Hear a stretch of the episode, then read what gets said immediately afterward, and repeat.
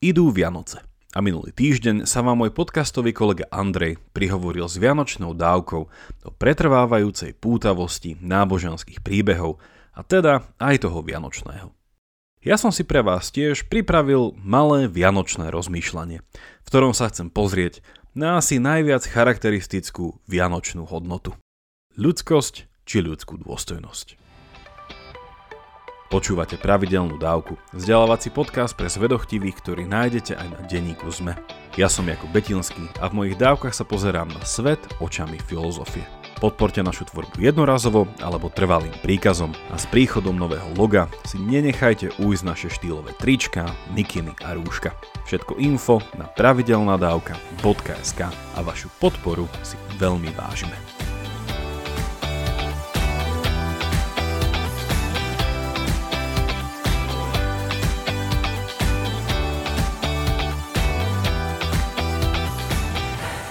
A ešte dva krátke oznamy. Do 22.12., teda do tejto stredy polnoci, sa určite zapojte do našej štedrej vianočnej tomboly, ktorú nájdete na našom webe či sociálnych sieťach. A po druhé, ak nás podporíte jednou odrieknutou kávou mesačne, dostanete cez náš Patreon prístup k bodke na záver, teda k extra obsahu ku každej dávke. Toľko oznamy a poďme k ľudskosti. Naši štangasti vedia, alebo aspoň presvedčivo tušia, že o ľudskosti som už na tomto podcaste hovoril. Písal sa rok 2018, čas bol vianočný a v mojej vtedy ešte len 28. dávke som predstavil tri možnosti, ako chápať ľudskosť a ľudskú dôstojnosť. Dnes na túto dávku nadviažem. Sám som si ju po veľmi dlhom čase vypočul a i keď som rád, že sa podcast po zvukovej a dramaturgickej stránke posunul na mile dopredu, súčasne som rád, že obsah bol už vtedy svedochtivý a podnetný. Ale k veci. V dávke som hovoril o troch spôsoboch, ako ukotviť naše chápanie ľudskosti.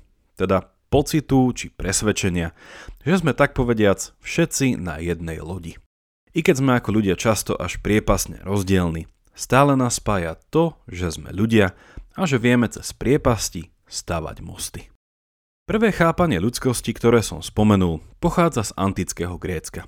Druhé z doby renesančného humanizmu a osvietenstva a tretie z pera kresťanstva. Postup dnes bude následovný. V krátkosti ich pripomeniem a potom vyslovím a predstavím istú pochybnosť, ktorú nazývam níčeho otázka, ktorá znie takto. Ak neexistuje Boh, ako sa mení naše chápanie ľudskosti? Inými slovami, ak neexistuje Boh, je možné veriť v ideál ľudskosti, ktorý predpokladá, že sme si všetci rovní? Ak sú Vianoce stále symbolom tejto ľudskosti, štedrosti, solidarity a dobroty bez predsudkov, môžu byť Vianoce aj bez Boha?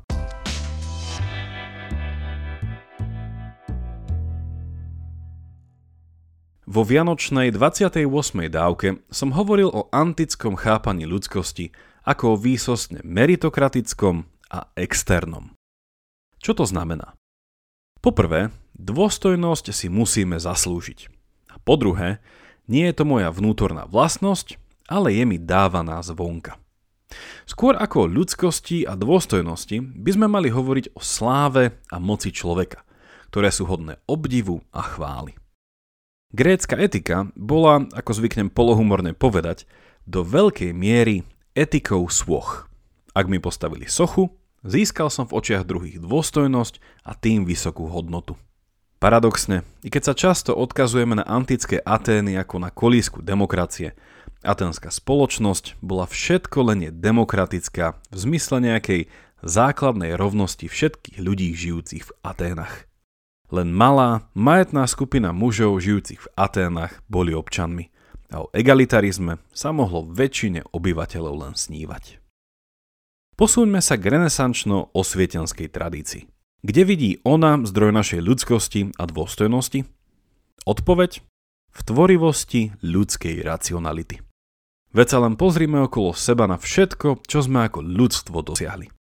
Družice vo vesmíre, globálne internetové prepojenie, Stavba mrakodrapov, obrovských mostov či malých smartfónov a k tomu ešte skvosty literárnej povahy, múzea plné vizuálnej ľudskosti a seba presahovania, divadlá, opery, športové výkony na olympijskej úrovni, objavy v medicíne či vede a tento zoznam ani zďaleka nekončí.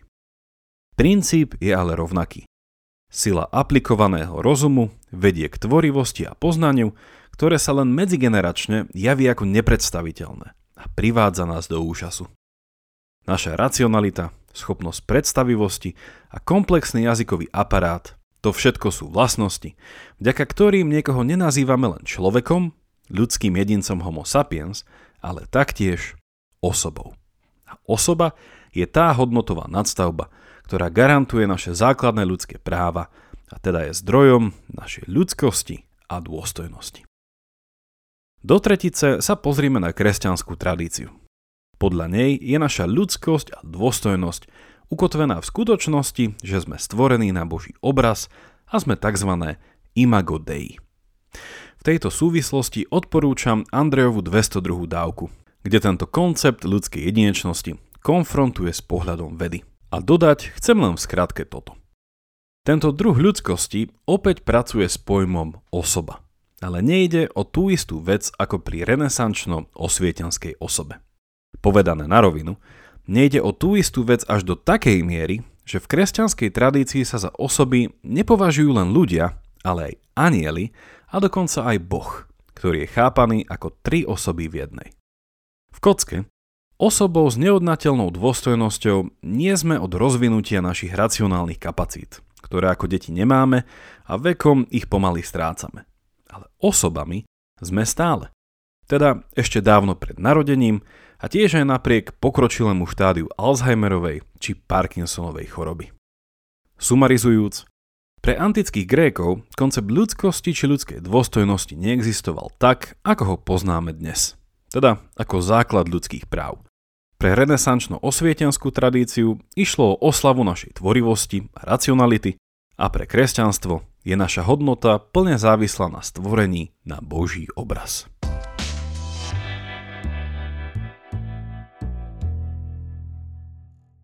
Ako som hovoril v už aj 28. dávke.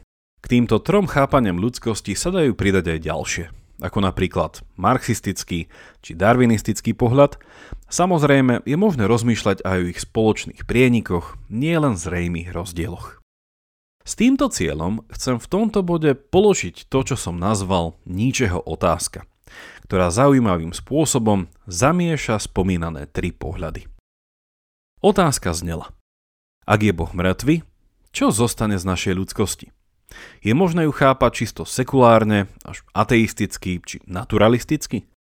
Ak áno, bude stále možné na nej založiť základné ľudské práva a egalitarizmus, teda spoločenskú rovnosť jednotlivcov, alebo hrozí návrat k meritokracii, triednej spoločnosti a aristokracii.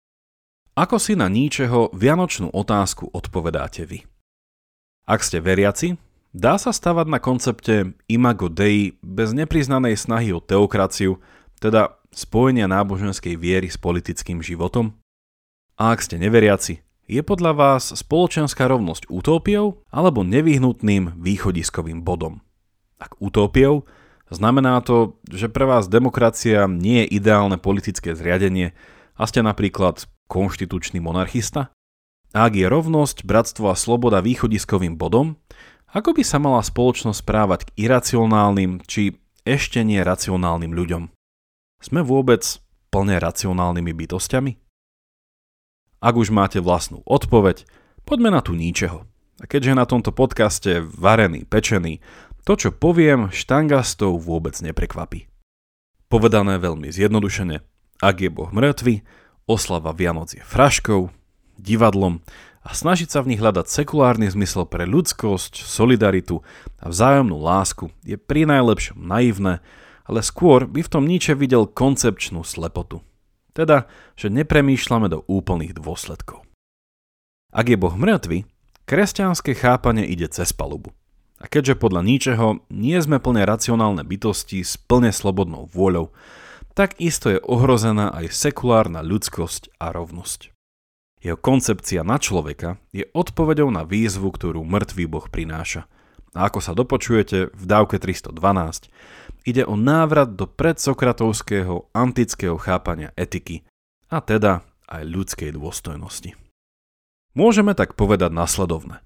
Ak je pravdou, že nástup moderného vedeckého poznania a pokrok zabil, teda lepšie povedané, rozbil stredovekú koncepciu kresťanského boha, podľa ničeho je potrebný návrat do predkresťanských čias a súčasné postmoderné snaženie o istý druh postkresťanskej demokratickej rovnosti je len hádzanie hrachu o stenu. Zúfalá snaha prinavrátiť niečo, čo je beznádejne preč. Nietzsche v druhej polovici 19. storočia hovorí, že väčšina spoločnosti tohto precitnutia ešte nie je schopná a stále formálne žije z kresťanskej metafyziky. Teda, že svet a nás ako jeho súčasť stvoril dobrý boh a po smrti bude posledný spravodlivý súd. Ak by sme si naplno uvedomili dôsledky smrti Boha, z fungovania spoločnosti a medziľudských vzťahov by nezostal kameň na kameni. A slovami ničeho musí prísť k prehodnoteniu všetkých hodnôt. Ak je Boh mŕtvy, je to najväčšia paradigmatická zmena všetkých čias a nemôže sa netýkať všetkého.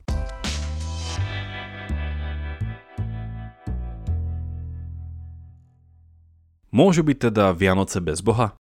Mohli by byť Vianoce oslavou našej vzájomnosti, solidarity s chudobnými, s ľuďmi bez domova, či s inak nie šťastnými členmi našej spoločnosti?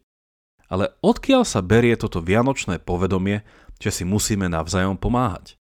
Prečo sme takmer bez výhrad presvedčení, že ak sa budeme do nej dostatočne dlho pozerať, tak v tvári druhého uvidíme seba? Čo nás historicky priviedlo k intuícii, že príbehy by mali mať dobré konce a že ľudské tragédie a nešťastné osudy sú tým priestorom, kde ešte všetkému nie je koniec a je možné pomôcť? Inými slovami, Prečo si vážime ľudskú zraniteľnosť? Vnímame krehkosť života a častú neprajnosť okolností? Ak sa zohnem k blížnemu a spravím mu láskavosť, prečo je tento znak pokornej lásky prejavom mojej moci a nie slabosti? A Nietzsche by sa záverom spýtal, čo sa v dejinách stalo, že sme altruizmus povýšili nad egoizmus? Kedy sa z dravej svojbytnosti antického hrdinu stal antihrdina?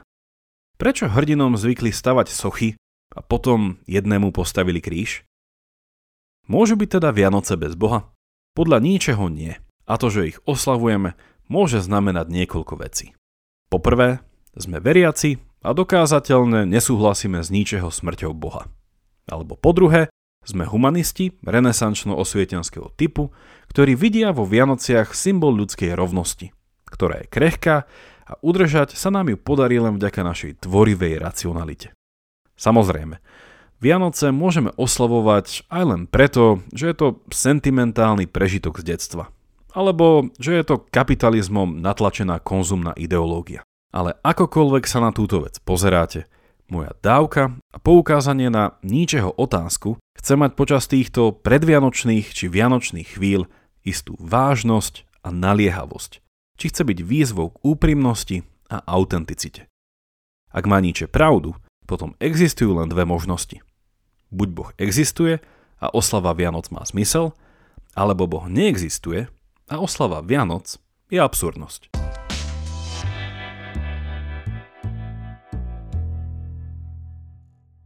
Vo svojom diele Radosná veda, kde Nietzsche cez postavu blázna vyhlasuje Boha za mŕtvého, sa nachádza zaujímavá stať, ktorá podlieha paradoxnej interpretácii.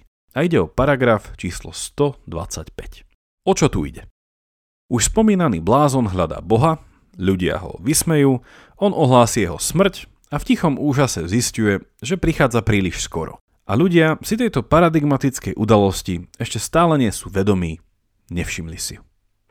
Táto scéna sa dá prvoplánovo interpretovať ako ničeho dialog s veriacimi – ktorí sú príliš zahladení do seba, do svojej viery a nevšimli si, čo sa medzičasom stalo so svetom okolo nich.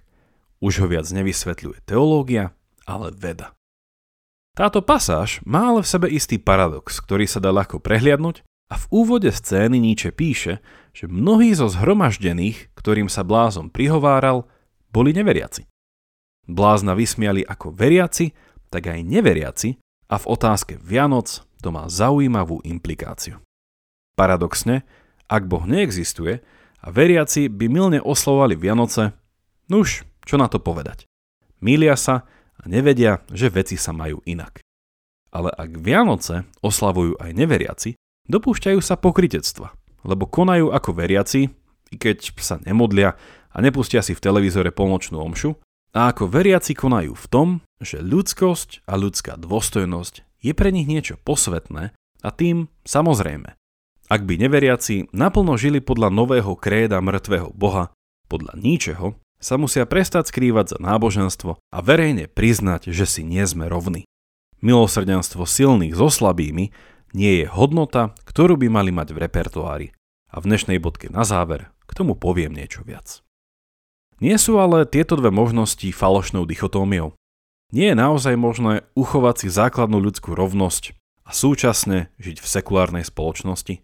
Čo si o tom myslím ja, sa dozviete v dnešnej záverečnej bodke a link, cez ktorý sa k nej dostanete, nájdete buď v popise tejto dávky, alebo na našom webe pravidelnadavka.sk. Ak máte ohľadom dnešnej dávky nejaký koment alebo otázku, napíšte mi ju buď cez naše sociálne siete alebo e-mailom na jakub zavináč pravidelnadavka.sk Teším sa na vás na budúce, buďte zvedochtiví a nech vám to myslí.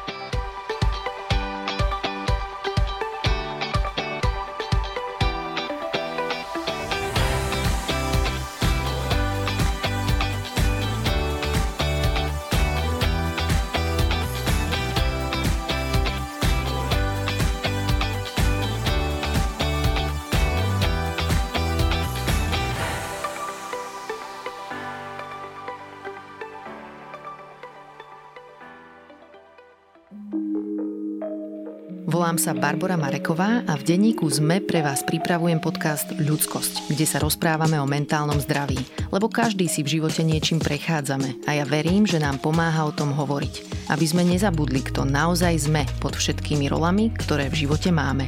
Podcast Ľudskosť vychádza každý štvrtok a nájdete ho vo všetkých podcastových aplikáciách.